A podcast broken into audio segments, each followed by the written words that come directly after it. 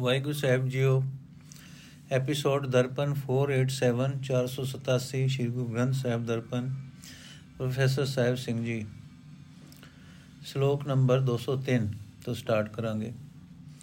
ਕਬੀਰ ਮੇਰਾ, ਮੁਝ ਮੈਂ ਕੁਛ ਨਹੀਂ, ਜੋ ਕਿਛ ਹੈ ਸੋ ਤੇਰਾ। ਤੇਰਾ ਤੁਝ ਕੋ ਸੌਂਪਤੇ ਕਿਆ ਲਾਗੇ ਮੇਰਾ। ਅਰਥ ਹੈ ਕਬੀਰ, ਇਸ ਦੋਏ ਨੂੰ ਮਿਟਾਉਣ ਲਈ ਨਾ ਹਜ ਕੁਰਬਾਨੀਆਂ, ਨਾ ਠਾਕੁਰ ਪੂਜਾ, ਨਾ ਬ੍ਰਾਹਮਣ ਦੀ ਸੇਵਾ, ਨਾ ਤਿਆਗ ਤੇ ਨਾ ਜੋਗ ਸਾਧਨ। ਇਹ ਕੋਈ ਵੀ ਸਹਾਇਤਾ ਨਹੀਂ ਕਰਦੇ। ਸਿਰਫ ਇੱਕੋ ਹੀ ਤਰੀਕਾ ਹੈ, ਉਹ ਇਹ ਹੈ ਕਿ ਆਪਣੇ ਆਪ, ਆਪਣਾ ਆਪ ਪ੍ਰਭੂ ਦੇ ਹਵਾਲੇ ਕੀਤਾ ਜਾਏ। ਇਸੇ ਦਾ ਨਾਮ ਹੈ ਦਿਲ ਸਾਬਤ ਹੈ। ਸੋ ਪ੍ਰਭੂ ਦੇ ਦਰ ਤੇ ਅਰਦਾਸ ਕਰਤੇ ਆਖੇ ਪ੍ਰਭੂ, ਜੋ ਕੁਝ ਮੇਰੇ ਪਾਸ ਹੈ, ਇਹ ਤਨ, ਮਨ, ਧਨ ਇਸ ਵਿੱਚ ਕੋਈ ਚੀਜ਼ ਐਸੀ ਨਹੀਂ ਜਿਸ ਨੂੰ ਮੈਂ ਆਪਣੀ ਆਖ ਸਕਾਂ। ਜੋ ਕੁਝ ਮੇਰੇ ਕੋਲ ਹੈ, ਸਭ ਤੇਰਾ ਹੀ ਦਿੱਤਾ ਹੋਇਆ ਹੈ। ਜੋ ਤੇਰੀ ਮਿਹਰ ਹੋਵੇ, ਤਾਂ ਤੇਰਾ ਬਖਸ਼ਿਆ ਹੋਇਆ ਇਹ ਤਨ ਮਨ ਧਨ ਮੈਂ ਤੇਰੀ ਭੇਟ ਕਰਦਾ ਹਾਂ। ਇਸ ਵਿੱਚ ਮੇਰੇ ਪਾਲਿਓ ਕੁਝ ਖਰਚ ਨਹੀਂ ਹੁੰਦਾ। ਕਬੀਰ ਤੂੰ ਤੂੰ ਕਰਤਾ ਤੂੰ ਹੁਆ, ਮੁਝ ਮੈਂ ਰਹਾ ਨ ਹੂੰ ਜਬ ਆਪਾ ਪਰ ਕਾ ਮਿਟ ਗਿਆ, ਜਦ ਦੇਖੋ ਤਦ ਤੂੰ। ਅਰਥ ਹੈ ਕਬੀਰ, ਪ੍ਰਭੂ ਦੇ ਦਰ ਤੇ ਇਉਂ ਆਖ हे ਪ੍ਰਭੂ, ਤੇਰੀ ਮਿਹਰ ਨਾਲ ਹਰ ਵੇਲੇ ਤੇਰਾ ਸਿਮਰਨ ਕਰਦਿਆਂ ਮੈਂ ਤੇਰੇ ਵਿੱਚ ਹੀ ਲੀਨ ਹੋ ਗਿਆ ਹਾਂ। ਮੇਰੇ ਅੰਦਰ ਮੈਂ ਮੈਂ ਦਾ ਖਿਆਲ ਰਹਿ ਹੀ ਨਹੀਂ ਗਿਆ। ਤੇਰਾ ਸਿਮਰਨ ਕਰਦਿਆਂ ਹੁਣ ਜਦੋਂ ਮੇਰੇ ਅੰਦਰੋਂ ਆਪਣੇ ਪਰਾਏ ਵਾਲਾ ਵਿਤਕਰਾ ਮਿਟ ਗਿਆ ਹੈ, ਦੋਏ ਮਿਟ ਗਈ ਹੈ। ਮੈਂ ਜਿੱਧਰ ਵੇਖਦਾ ਹਾਂ, ਮੈਨੂੰ ਹਰ ਥਾਂ ਤੂੰ ਹੀ ਦਿਸ ਰਿਹਾ ਹੈ।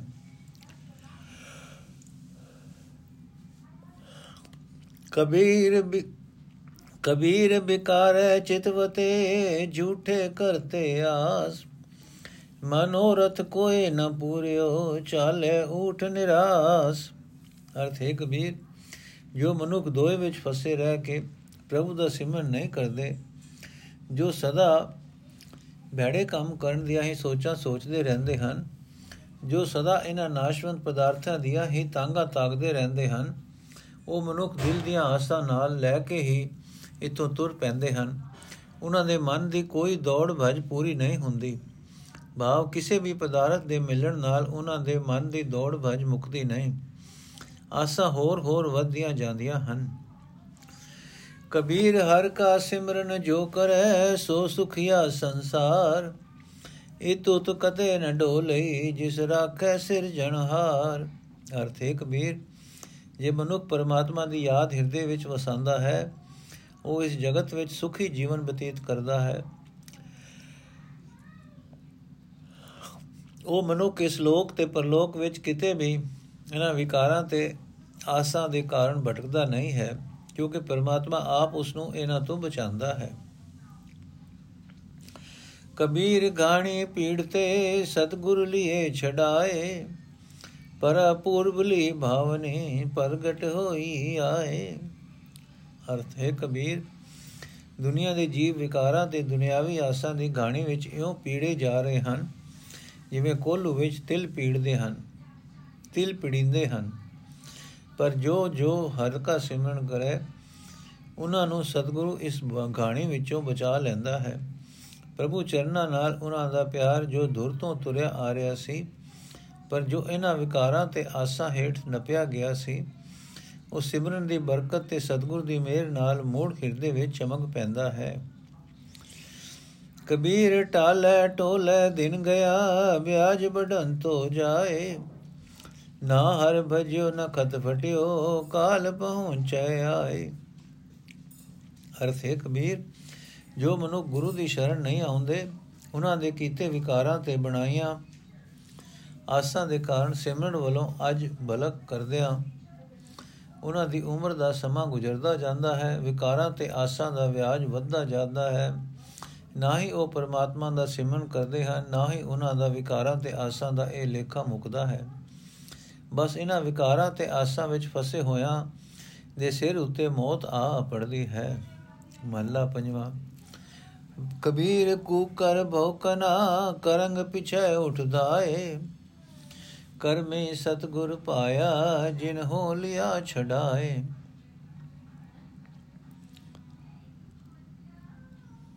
ਅਰਥ ਹੈ ਕਬੀਰ, ਭੌਂਕਣ ਵਾਲਾ ਭਾਵ ਲਾਲਚ ਦਾ ਮਾਰਿਆ ਕੁੱਤਾ ਸਦਾ ਮੁਰਦਾਰ ਵੱਲ ਦੌੜਦਾ ਹੈ। ਇਸੇ ਤਰ੍ਹਾਂ ਵਿਕਾਰਾਂ ਤੇ ਆਸਾਂ ਵਿੱਚ ਫਸਿਆ ਮਨੁੱਖ ਸਦਾ ਵਿਕਾਰਾਂ ਤੇ ਆਸਾਂ ਵੱਲ ਹੀ ਦੌੜਦਾ ਹੈ। ਤਾਂ ਇਹ ਸਿਮਰਨ ਵੱਲੋਂ ਟਾਲ ਮਟੋਲੇ ਕਰਦਾ ਹੈ। ਮੈਨੂੰ ਪਰਮਾਤਮਾ ਦੀ ਮਿਹਰ ਨਾਲ ਸਤਿਗੁਰ ਮਿਲ ਪਿਆ ਹੈ। ਉਸਨੇ ਮੈਨੂੰ ਇਹਨਾਂ ਵਿਕਾਰਾਂ ਤੇ ਆਸਾਂ ਦੇ ਪੰਜੇ ਤੋਂ ਛੁਡਾ ਲਿਆ ਹੈ।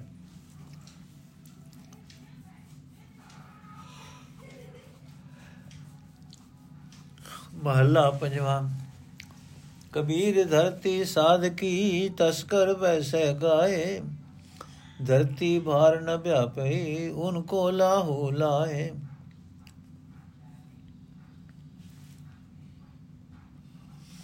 ਅਰਥ ਹੈ ਕਬੀਰ ਜੇ ਵਿਕਾਰੀ ਮਨੁੱਖ ਚੰਗੇ ਭਾਗਾਂ ਨਾਲ ਹੋਰ ਝਾਕ ਛੱਡ ਕੇ ਸਤਿਗੁਰ ਦੀ ਸੰਗਤ ਵਿੱਚ ਆ ਬੈਠਣ, ਤਾਂ ਵਿਕਾਰੀਆਂ ਦਾ ਅਸਰ ਉਸ ਸੰਗਤ ਉੱਤੇ ਨਹੀਂ ਪੈਂਦਾ।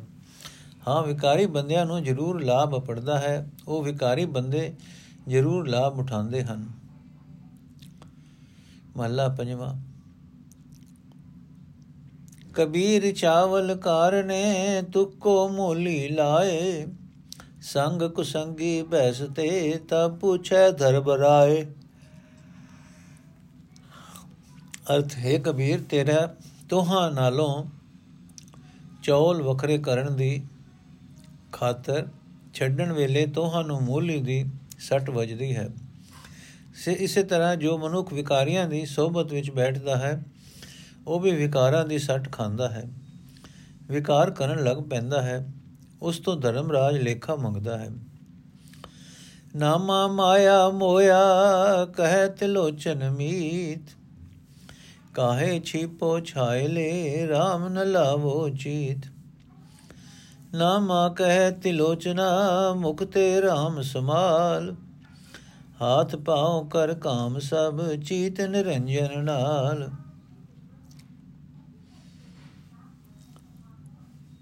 ਔਰ ਤਿਲੋਚਨ ਆਖਦਾ ਹੈ हे ਬਿੱਤਰ ਡਾਬ ਦੇ, ਤੂੰ ਤਾਂ ਮਾਇਆ ਵਿੱਚ ਫਸਿਆ ਜਾਪਦਾ ਹੈ, ਇਹ ਅੰਬਰੇ ਕਿਉਂ ਠੋਕ ਰਿਹਾ ਹੈ? ਪਰਮਾਤਮਾ ਦੇ ਚਰਨਾਂ ਨਾਲ ਕਿਉਂ ਚਿਤ ਨਹੀਂ ਜੋੜਦਾ? ਨਾਮਦੇਵ ਗੰਗੁੱਤਰ ਦਿੰਦਾ ਹੈ हे ਤਿਲੋਚਨ ਮੂੰਹ ਨਾਲ ਪਰਮਾਤਮਾ ਦਾ ਨਾਮ ਲੈ, ਹੱਥ ਪੈਰ ਵਰਤ ਕੇ ਸਾਰਾ ਕੰਮ ਕਾਜ ਕਰ ਅਤੇ ਆਪਣਾ ਚਿਤ ਮਾਇਆ ਰਹਿਤ ਪਰਮਾਤਮਾ ਨਾਲ ਜੋੜ।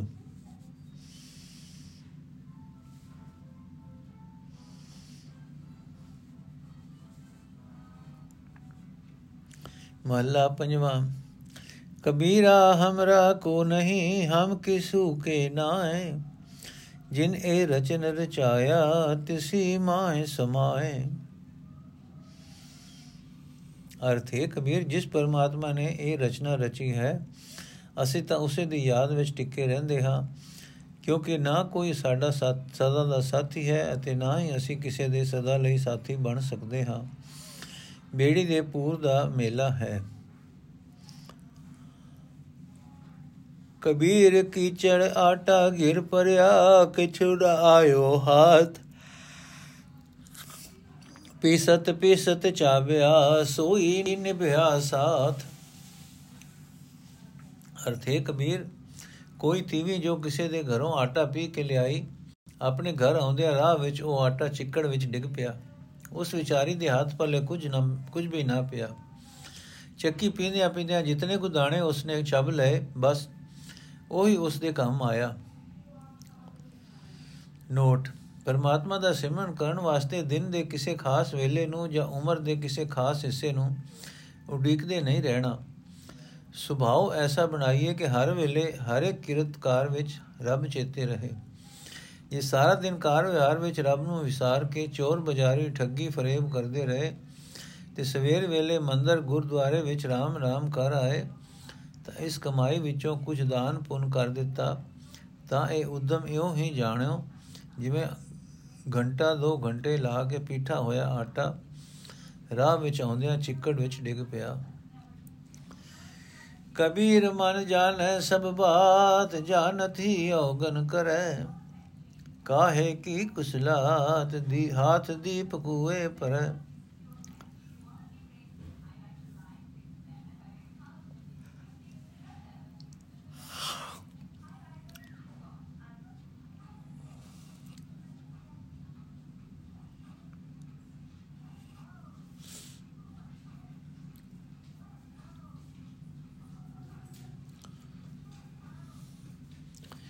हे कबीर ਜੋ ਮਨੁੱਖ ਹਰ ਰੋਜ਼ ਧਰਮ ਸਥਾਨ ਤੇ ਜਾ ਕੇ ਭਜਨ ਭਗਤੀ ਕਰਨ ਪਿੱਛੋਂ ਸਾਰਾ ਦਿਨ ਠੱਗੀ ਫਰੇਬ ਦੀ ਕਿਰਤ ਕਮਾਈ ਕਰਦਾ ਹੈ ਉਹ ਇਸ ਗੱਲੋਂ ਨਾਸ਼ ਨਾ ਵਾਕਿਫ ਨਹੀਂ ਕਿ ਇਹ ਮਾੜੀ ਗੱਲ ਹੈ ਉਸ ਦਾ ਮਨ ਸਭ ਕੁਝ ਜਾਣਦਾ ਹੈ ਪਰ ਉਹ ਜਾਣਦਾ ਹੋਇਆ ਵੀ ਠੱਗੀ ਦੀ ਕਮਾਈ ਵਾਲਾ ਪਾਪ ਕਰੀ ਜਾਂਦਾ ਹੈ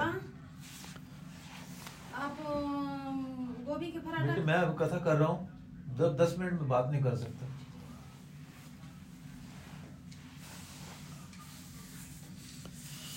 हे ਕਬੀਰ, ਜੋ ਮਨੁੱਖ ਹਰ ਰੋਜ਼ ਧਰਮ ਸਥਾਨ ਤੇ ਜਾ ਕੇ ਭਜਨ ਬੰਦਗੀ ਕਰਨ ਪਿੱਛੋਂ ਸਾਰਾ ਦਿਨ ਠੱਗੀ ਫਰੇਬ ਦੀ ਕਿਰਤ ਕਮਾਈ ਕਰਦਾ ਹੈ, ਉਹ ਇਸ ਗੱਲੋਂ ਨਾਕਾ ਨਾ ਵਾਕਫ ਹੈ ਕਿ ਇਹ ਮਾੜੀ ਗੱਲ ਹੈ ਉਸ ਦਾ ਮਨ ਸਭ ਕੁਝ ਜਾਣਦਾ ਹੈ, ਪਰ ਉਹ ਜਾਣਦਾ ਹੋਇਆ ਵੀ ਠੱਗੀ ਦੀ ਕਮਾਈ ਵਾਲਾ ਪਾਪ ਕਰੀ ਜਾਂਦਾ ਹੈ।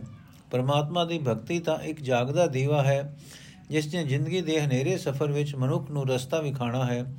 ਵਿਕਾਰਾਂ ਦੇ ਖੂਹ ਖਾਤੇ ਵਿੱਚ ਡਿਗਣੋਂ ਬਚਾਣਾ ਹੈ, ਪਰ ਉਸ ਦੀਵੇ ਤੋਂ ਕੀ ਸੁਖ?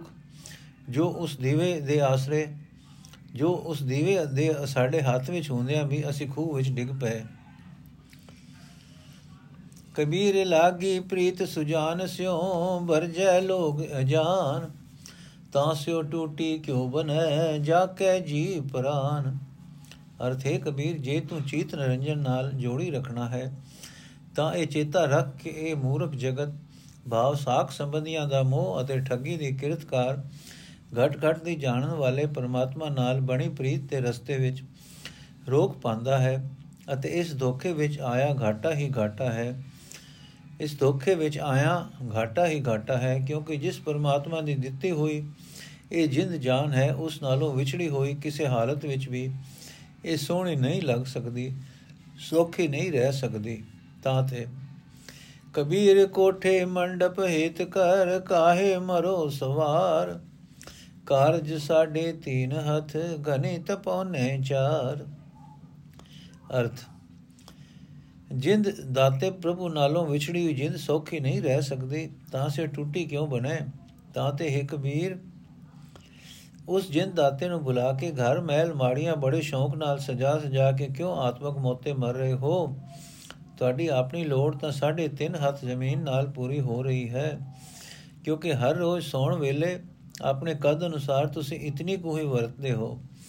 ਪਰ ਜੇ ਤੁਹਾਡਾ ਕਦ ਕੁਝ ਲੰਮਾ ਹੈ, ਜੇ ਤੁਹਾਨੂੰ ਕੁਝ ਵਧੇਕ ਜ਼ਮੀਨ ਦੀ ਲੋੜ ਪੈਂਦੀ ਹੈ, ਤਾਂ ਪੌਣੇ 4 ਹੱਥ ਵਰਤ ਲੈਂਦੇ ਹੋਵੋਗੇ।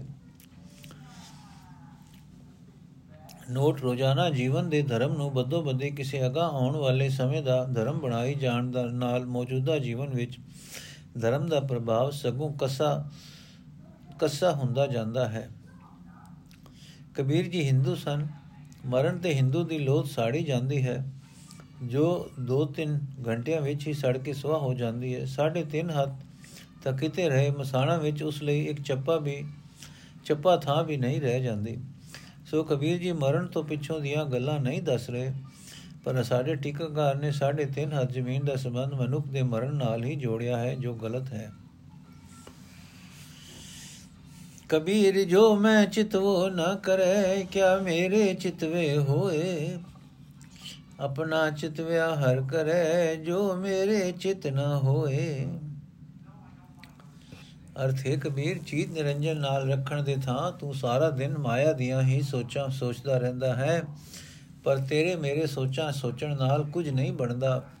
ਪਰਮਾਤਮਾ ਉਹ ਕੁਝ ਨਹੀਂ ਕਰਦਾ ਜੋ ਮੈਂ ਸੋਚਦਾ ਹਾਂ।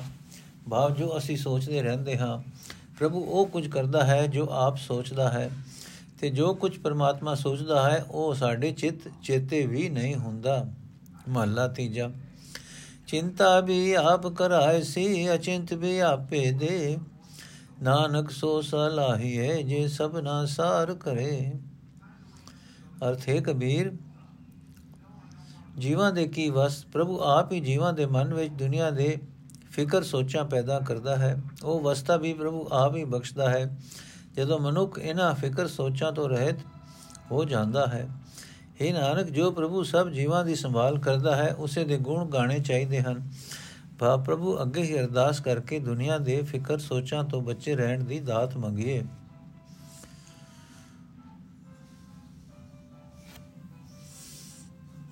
ਮਹੱਲਾ ਪੰਜਵਾਂ। ਕਬੀਰ RAM ਨ ਚੇਤਿਓ, ਫਿਰਿਆ ਲਾਲਚ ਮਾਹੇ।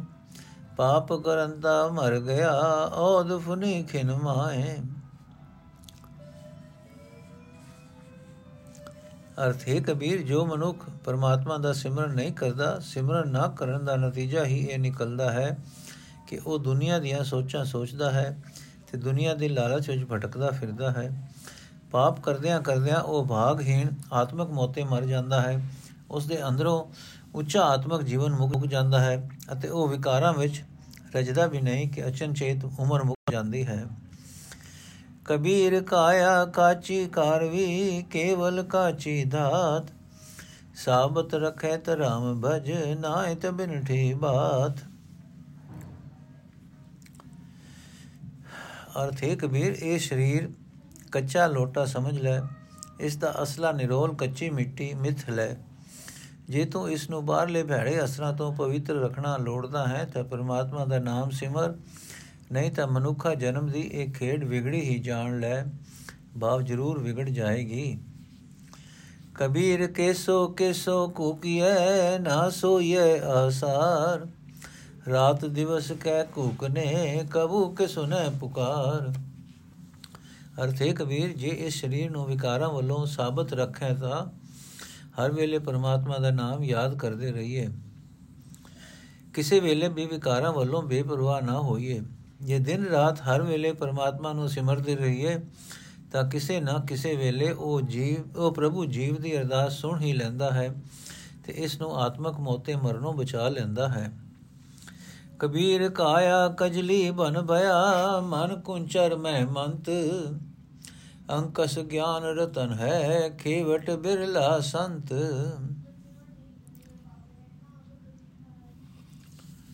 ਅਰਥੇ ਕਬੀਰ, ਜੋ ਕੇਸੋ ਕੇਸੋ ਨਾ ਕੂਕੀਏ, ਜੇ ਪਰਮਾਤਮਾ ਦਾ ਸਿਮਰਨ ਨਾ ਕਰੀਏ, ਤਾਂ ਅਨੇਕਾਂ ਵਿਕਾਰ ਪੈਦਾ ਹੋ ਜਾਣ ਕਰਕੇ ਇਹ ਮਨੁੱਖਾ ਸਰੀਰ ਮਾਨੋ ਕਜਲੀ ਬਣ ਜਾਂਦਾ ਹੈ, ਜਿਸ ਵਿੱਚ ਮਨ, ਹਾਥੀ ਆਪਣੇ ਮੱਧ ਵਿੱਚ ਮਤਾ ਹੋਇਆ ਫਿਰਦਾ ਹੈ। ਇਹ ਸਰੀਰ ਮਾਨੋ ਕਜਲੀ ਬਨ ਬਣ ਜਾਂਦਾ ਹੈ, ਜਿਸ ਵਿੱਚ ਮਨ ਹਾਥੀ ਆਪਣੇ ਮੱਧ ਵਿੱਚ ਮਤਾ ਹੋਇਆ ਫਿਰਦਾ ਹੈ। ਇਸ ਹਾਥੀ ਨੂੰ ਕਾਬੂ ਵਿੱਚ ਰੱਖਣ ਲਈ ਗੁਰੂ ਦਾ ਸ੍ਰੇਸ਼ਟ ਗਿਆਨ ਹੀ ਕੁੰਡਾ ਬਣ ਸਕਦਾ ਹੈ।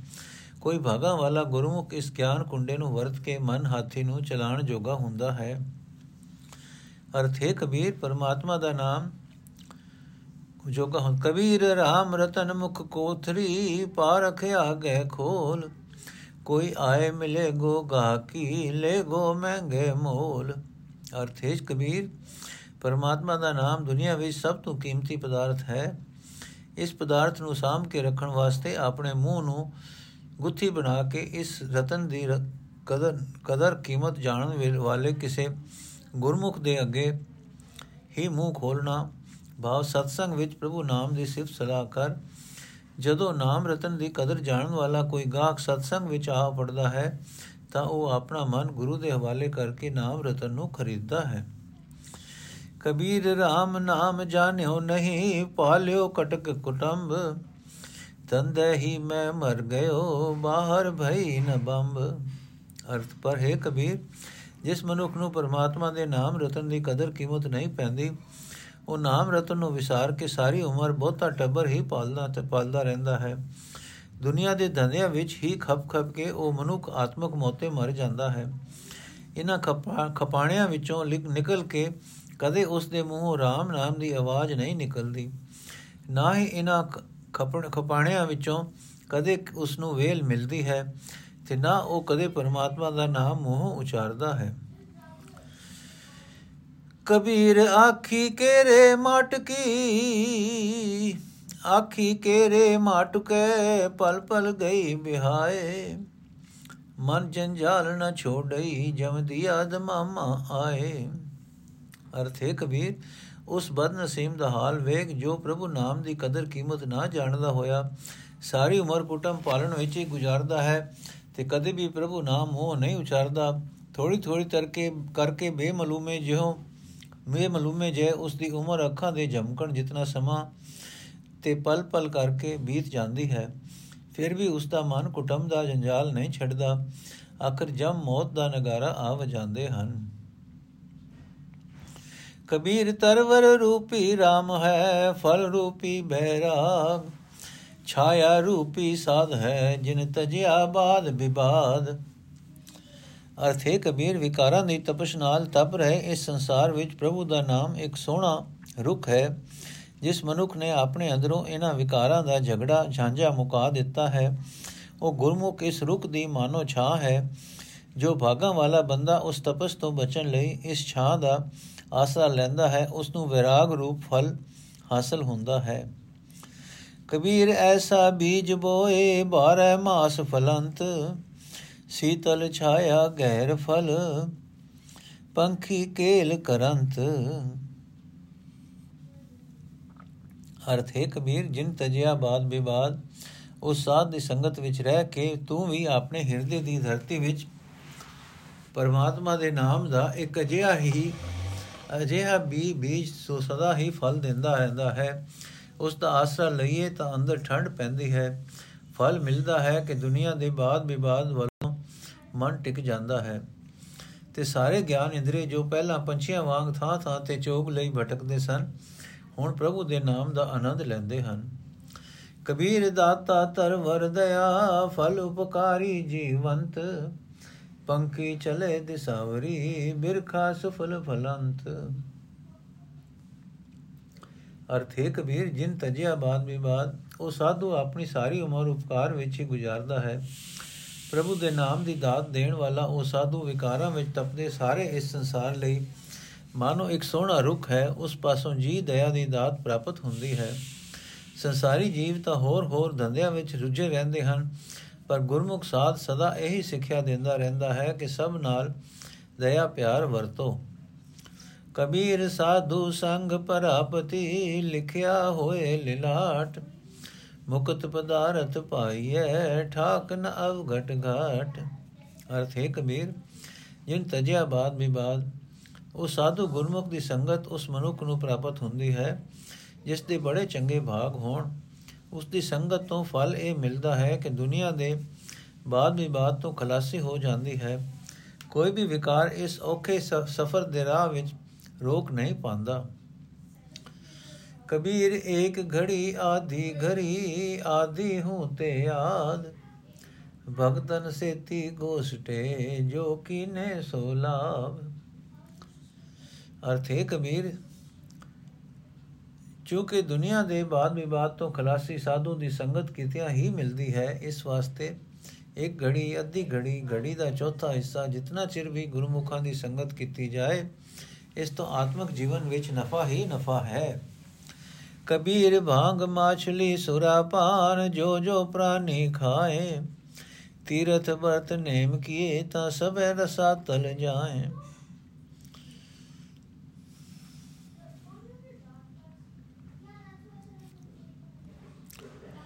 ਅਰਥ ਹੈ ਕਬੀਰ, ਜੋ ਲੋਗ ਭਗਤਨ ਸੇਤੀ ਗੋਸ਼ਟੇ ਕਰਕੇ ਤੀਰਥ ਯਾਤਰਾ, ਵਰਤ ਨੇਮ ਆਦਿਕ ਵੀ ਕਰਦੇ ਹਨ, ਤੇ ਉਹ ਸ਼ਰਾਬੀ ਲੋਕ ਭੰਗ ਮੱਛੀ ਵੀ ਖਾਂਦੇ ਹਨ। ਭਾਵ ਸਤਸੰਗ ਵਿੱਚ ਵੀ ਜਾਂਦੇ ਹਨ ਤੇ ਸ਼ਰਾਬ ਕਬਾਬ ਵੀ ਖਾਂਦੇ ਪੀਂਦੇ ਹਨ, ਵਿਕਾਰ ਵੀ ਕਰਦੇ ਹਨ। ਉਹਨਾਂ ਦੇ ਉਹ ਤੀਰਥ ਵਰਤ ਆਦਿਕ ਵਾਲੇ ਸਾਰੇ ਕਰਮ ਬਿਲਕੁਲ ਵਿਅਰਥ ਜਾਂਦੇ ਹਨ। ਨੀਚੇ ਲੋਇਨ ਕਰ ਰਹੋ, ਲੈ ਸਾਜਨ ਘਟ ਮਾਏ। ਸਭ ਰਸ ਖੇਲੋ ਪੀਐ ਸਿਓ ਕਿਸੀ ਲਖਾਓ ਨਾਏ। ਆਠ ਜਾਮ 64 ਘਰੀ ਤੋ ਨਿਰਖਤ ਰਹਿ ਜਿਓ। ਨੀਚੇ ਲੋਇਨ ਕਿਉ ਕਰੋ? ਸਭ ਘਟ ਦੇਖੋ ਪਿਓ। ਸੁਨ ਸਕੀ ਪੀਏ ਮੈਂ, ਜਿਉ ਬਸੈ ਜੀ ਮੈਂ ਬਸੈ ਕੇ ਪਿਓ। ਜਿਉ ਪਿਓ ਬੂਝੋ ਨਹੀਂ, ਘਟ ਮੈਂ ਜਿਉ ਕੇ ਪਿਓ। ਅਰਥੇ ਮੇਰੀ ਸਤ ਸੰਗਤ ਸੇਲਿਓ ਜਦੋਂ ਦੀ ਮੈਨੂੰ ਸਾਧੂ ਸੰਗਤ ਪ੍ਰਾਪਤੀ ਹੋਈ ਹੈ, ਮੈਂ ਭਗਤਨ ਸੇਤੀ ਗੋਸ਼ਟੇ ਹੀ ਕਰਦੀ ਹਾਂ। ਇਸ ਸਾਧੂ ਸੰਗ ਦੀ ਬਰਕਤ ਨਾਲ ਪਿਆਰੇ ਪ੍ਰਭੂ ਪਤੀ ਨੂੰ ਆਪਣੇ ਹਿਰਦੇ ਵਿੱਚ ਸਾਮ ਕੇ ਇਨਾ ਬਾਗ ਮਾਸ਼ਲੀ ਸੁਰਾ ਆਦਿਕ ਵਿਕਾਰਾਂ ਵੱਲੋਂ ਮੈਂ ਆਪਣੀਆਂ ਅੱਖਾਂ ਨੀਵੀਆਂ ਕਰੀ ਰੱਖਦੀ ਹਾਂ। ਦੁਨੀਆ ਦੇ ਇਨਾ ਰਸਾਂ ਨਾਲ ਖੇਡਾਂ ਖੇਡਣ ਦੇ ਥਾਂ ਮੈਂ ਪ੍ਰਭੂ ਪਤੀ ਨਾਲ ਸਾਰੇ ਰੰਗ ਮਾਣਦੀ ਹਾਂ, ਪਰ ਮੈਂ ਇਹ ਭੇਦ ਕਿਸੇ ਨੂੰ ਨਹੀਂ ਦੱਸਦੀ। हे ਸਖੀ, ਮੈਂ ਸਿਰਫ ਪ੍ਰਭੂ ਪਤੀ ਨੂੰ ਹੀ ਆਖਦੀ ਹਾਂ ਕਿ हे ਪਤੀ, ਅਠੇ ਪੈਰ ਹਰ ਘੜੀ ਮੇਰੀ ਜਿੰਦ ਤੈਨੂੰ ਹੀ ਤੱਕਦੀ ਰਹਿੰਦੀ ਹੈ। हे ਸਖੀ, ਮੈਂ ਸਭ ਸ਼ਰੀਰਾਂ ਵਿੱਚ ਪ੍ਰਭੂ ਪਤੀ ਨੂੰ ਹੀ ਵੇਖਦੀ ਹਾਂ। ਇਸ ਵਾਸਤੇ ਮੈਨੂੰ ਕਿਸੇ ਪ੍ਰਾਣੀ ਮਾਤਰ ਤੋਂ ਨਫ਼ਰਤ ਨਹੀਂ ਹੈ। ਇਹ ਸਹੇਲੀਏ, ਸਾਧੂ ਸੰਗ ਦੀ ਬਰਕਤ ਨਾਲ ਮੇਰੇ ਅੰਦਰ ਇੱਕ ਅਚਰਜ ਖੇਡ ਬਣ ਗਈ ਹੈ। ਮੈਨੂੰ ਹੁਣ ਇਹ ਪਤਾ ਨਹੀਂ ਲੱਗਦਾ ਕਿ ਮੇਰੀ ਜਿੰਦ ਪ੍ਰਭੂ ਪਤੀ ਵਿੱਚ ਵਸ ਰਹੀ ਹੈ ਜਾਂ ਜਿੰਦ ਵਿੱਚ ਪਿਆਰਾ ਆ ਵਸਿਆ ਹੈ। हे ਸਹੇਲੀਏ, ਤੂੰ ਹੁਣ ਇਹ ਸਮਝ ਹੀ ਨਹੀਂ ਸਕਦੀ ਕਿ ਮੇਰੇ ਅੰਦਰ ਮੇਰੀ ਜਿੰਦ ਹੈ ਜਾਂ ਮੇਰਾ ਪ੍ਰਭੂ ਪਿਆ ਪਿਆਰਾ ਪ੍ਰਭੂ ਪਤੀ। ਕਬੀਰ ਬਾਮਨ ਗੁਰੂ ਹੈ ਜਗਤ ਕਾ, ਭਗਤਨ ਕਾ ਗੁਰ ਨਾਹੇ। ਅਰਜ ਉਰਜ ਕੇ ਪਚਮੁਆ ਚਾਰੋ ਵੇਦੋ ਮਾਹੇ। ਅਰਥ, ਪਰ ਹੈ ਕਬੀਰ, ਆਖ ਮੈਨੂੰ ਜੋ ਇਹ ਜੀਵਨ ਦਾਤ ਮਿਲੀ ਹੈ, ਜੀਵਨ ਦਾਤੇ ਸਤਿਗੁਰੂ ਤੋਂ ਮਿਲੀ ਹੈ। ਜੋ ਆਪ ਵੀ ਨਾਮ ਦਾ ਰਸਿਆ ਹੈ, ਜਨੇਊ ਆਦਿਕ ਦੇ ਕੇ ਤੇ ਕਰਮ ਕਾਂਡ ਦਾ ਰਾਹ ਦੱਸ ਕੇ ਬ੍ਰਾਹਮਣ ਸਿਰਫ ਦੁਨੀਆਦਾਰਾਂ ਦਾ ਹੀ ਗੁਰੂ ਅਖਵਾ ਸਕਦਾ ਹੈ। ਭਗਤੀ ਕਰਨ ਵਾਲਿਆਂ ਦਾ ਉਪਦੇਸ਼ ਦਾਤਾ ਬ੍ਰਾਹਮਣ ਨਹੀਂ ਬਣ ਸਕਦਾ, ਕਿਉਂਕਿ ਇਹ ਤਾਂ ਆਪ ਹੀ ਚੌਹਾਂ ਵੇਦਾਂ ਦੇ ਜਗ ਜਗ ਆਦਿਕ ਕਰਮ ਕਾਂਡ ਦੀਆਂ ਉਲਝਣਾਂ ਨੂੰ ਸੋਚ-ਸੋਚ ਕੇ ਇਹਨਾਂ ਵਿੱਚ ਇੱਕ ਹੱਪ-ਖੱਪ ਕੇ ਆਤਮਕ ਮੌਤ ਮਰ ਚੁੱਕਾ ਹੈ। ਇਸ ਦੀ ਆਪਣੀ ਹੀ ਜਿੰਦ ਪ੍ਰਭੂ ਮਿਲਾਪ ਦਾ ਆਨੰਦ ਨਹੀਂ ਮਾਣ ਸਕੀ। ਇਹ ਭਗਤਾਂ ਨੂੰ ਉਹ ਸਵਾਦ ਕਿਵੇਂ ਦੇ ਦਿਵਾ ਸਕਦਾ ਹੈ? ਹਰ ਹੈ ਖਾਂਡ ਖੇਰੇਤ ਮੈਂ ਬਿਖਰੀ ਹਾਥੀ ਚੁਨੀ ਨ ਜਾਏ। ਕਹਿ ਕਬੀਰ ਗੁਰ ਭਲੀ 부ਝਾਈ ਕੀਟੀ ਹੋਏ ਕਹਿ ਖਾਏ। ਅਰਥ ਪਰਮਾਤਮਾ ਦਾ ਨਾਮ। ਮਾਨੋ ਖੰਡ ਹੈ ਜੋ ਰੇਤ ਵਿੱਚ ਖਿਲਰੀ ਹੋਈ ਹੈ। ਹਾਥੀ ਪਾਸੋਂ ਇਹ ਖੰਡ ਰੇਤ ਵਿੱਚੋਂ ਚੁਣੀ ਨਹੀਂ ਜਾ ਸਕਦੀ। ਕਬੀਰ ਆਖਦਾ ਹੈ, ਪੂਰੇ ਸਤਗੁਰ ਨੇ ਹੀ ਇਹ ਭਲੀ ਮਤ ਦਿੱਤੀ ਹੈ ਕਿ ਮਨੁੱਖ ਕੀੜੀ ਬਣ ਕੇ ਇਹ ਖੰਡ ਖਾ ਸਕਦਾ ਹੈ। ਨੋਟ, ਨਿਮਰਤਾ ਗਰੀਬੀ ਦੀ ਦਾਤ ਬ੍ਰਾਹਮਣ ਪਾਸੋਂ ਨਹੀਂ ਮਿਲ ਸਕਦੀ ਕਿਉਂਕਿ ਉਸ ਦੇ ਕਰਮ ਕਾਂਡ ਨੇ ਤਾਂ ਸਿਰਫ ਇਹ ਸਿਖਾਣਾ ਹੈ ਕਿ ਫਲਾਣਮ ਕਰਮ ਕੀਤਿਆਂ ਜ਼ਰੂਰ ਫਲਾਣਾ ਫਲ ਮਿਲ ਜਾਏਗਾ। ਗਰੀਬੀ ਨੂੰ ਉਸ ਦੀ ਸਿੱਖਿਆ ਵਿੱਚ ਕੋਈ ਥਾਂ ਹੀ ਨਹੀਂ ਹੈ, ਕਿਉਂਕਿ ਗਰੀਬੀ ਕਿਸੇ ਕਰਮ ਕਾਂਡ ਦਾ ਹਿੱਸਾ ਨਹੀਂ ਹੈ। ਇਹ ਕਰਮ ਕਾਂਡ ਸਗੋਂ ਅਹੰਕਾਰ ਪੈਦਾ ਕਰਦਾ ਹੈ, ਕਿਉਂਕਿ ਇਸ ਤੋਂ ਇਹ ਯਕੀਨ ਬਣਦਾ ਹੈ ਕਿ ਇਸ ਦੇ ਕੀਤਿਆਂ ਜ਼ਰੂਰ ਫਲ ਮਿਲਣਾ ਹੈ। ਪਰ ਪਰਮਾਤਮਾ ਦਾ ਸਿਮਰਨ ਗਰੀਬੀ ਸੁਭਾਵ ਤੋਂ ਬਿਨਾ ਹੋ ਹੀ ਨਹੀਂ ਸਕਦਾ।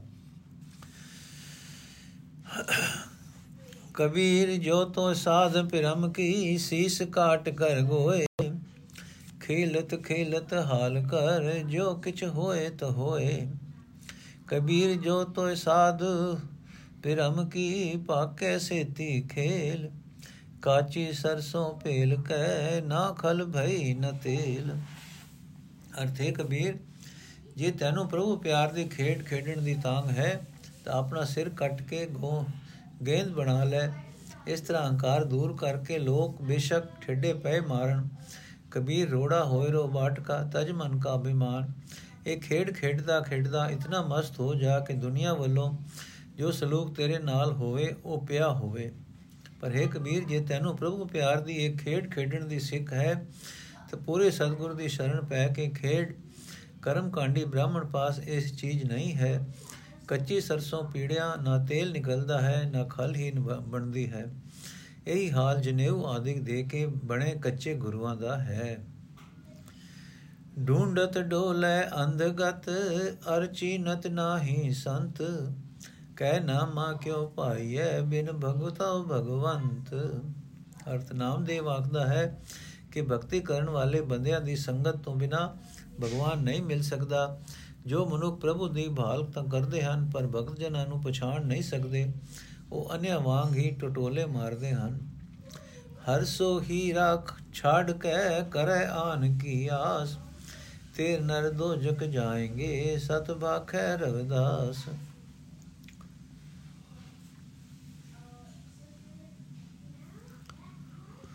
ਅਰਥ ਸਾਰੇ ਸੁਖ ਪ੍ਰਭੂ ਦੇ ਸਿਮਰਨ ਵਿੱਚ ਹਨ, ਪਰ ਜੋ ਮਨੁੱਖ ਪਰਮਾਤਮਾ ਦਾ ਨਾਮ ਹੀਰਾ ਛੱਡ ਕੇ ਹੋਰ ਹੋਰ ਥਾਂ ਤੇ ਸੁੱਖਾਂ ਦੀ ਆਸ ਰੱਖਦੇ ਹਨ, ਉਹ ਲੋਕ ਸਦਾ ਦੁੱਖ ਹੀ ਸਾਰਦੇ ਹਨ। ਇਹ ਸੱਚੀ ਗੱਲ ਰਵਿਦਾਸ ਦੱਸਦਾ ਹੈ। ਕਬੀਰ ਜੋ ਗ੍ਰਹਿ ਕਰੈ ਤ ਧਰਮ ਕਰ, ਨਾਹੀ ਤ ਕਰ ਬੈਰਾਗ, ਬੈਰਾਗੀ ਬੰਧਨ ਕਰੈ ਤਾ ਕੋ ਬੜੋ ਅਭਾਗ।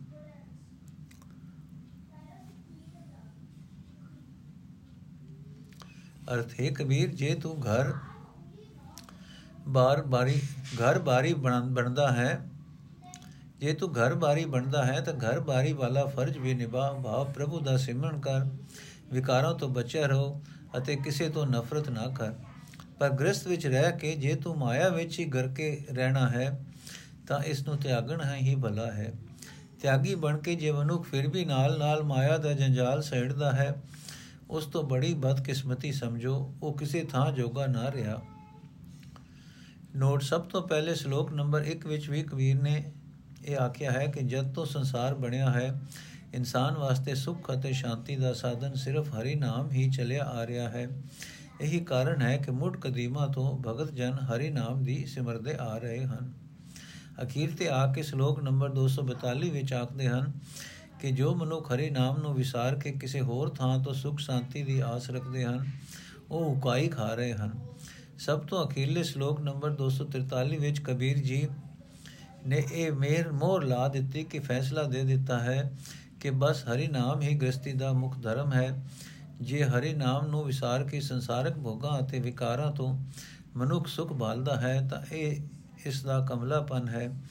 ਮਨੁੱਖ ਵਾਸਤੇ ਘਰ-ਬਾਰੀ ਜੀਵਨ ਜ਼ਿੰਦਗੀ ਦਾ ਸਹੀ ਰਸਤਾ ਹੈ, ਪਰ ਉਹ ਹੀ ਤਦੋਂ ਹੀ ਜੋ ਇਸ ਘਰ, ਇਸ ਵਿੱਚ ਰਹਿ, ਇਸ ਵਿੱਚ ਹਰੀ ਨਾਮ ਸਿਮਰੇ, ਨਹੀਂ ਤਾਂ ਜੀਵਨ ਗੰਦਾ ਕਰ ਲੈਣ ਨਾਲੋਂ ਘਰ-ਬਾਰ ਛੱਡ ਦੇਵੇ।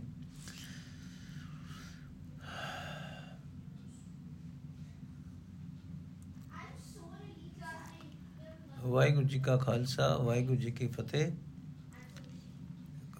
ਸ਼ਲੋਕ ਕਬੀਰ ਜੀ ਦੇ ਸੰਪੂਰਨ ਹੋਏ ਜੀ। ਅੱਜ ਦਾ ਐਪੀਸੋਡ ਸਮਾਪਤ ਹੈ। ਕੱਲ ਤੋਂ ਸ਼ਲੋਕ ਸ਼ੇਖ ਫਰੀਦ ਜੀ ਦੇ ਸ਼ੁਰੂ ਹੋਣਗੇ। ਵਾਹਿਗੁਰੂ ਜੀ ਕਾ ਖਾਲਸਾ, ਵਾਹਿਗੁਰੂ ਜੀ ਕੀ ਫਤਿਹ।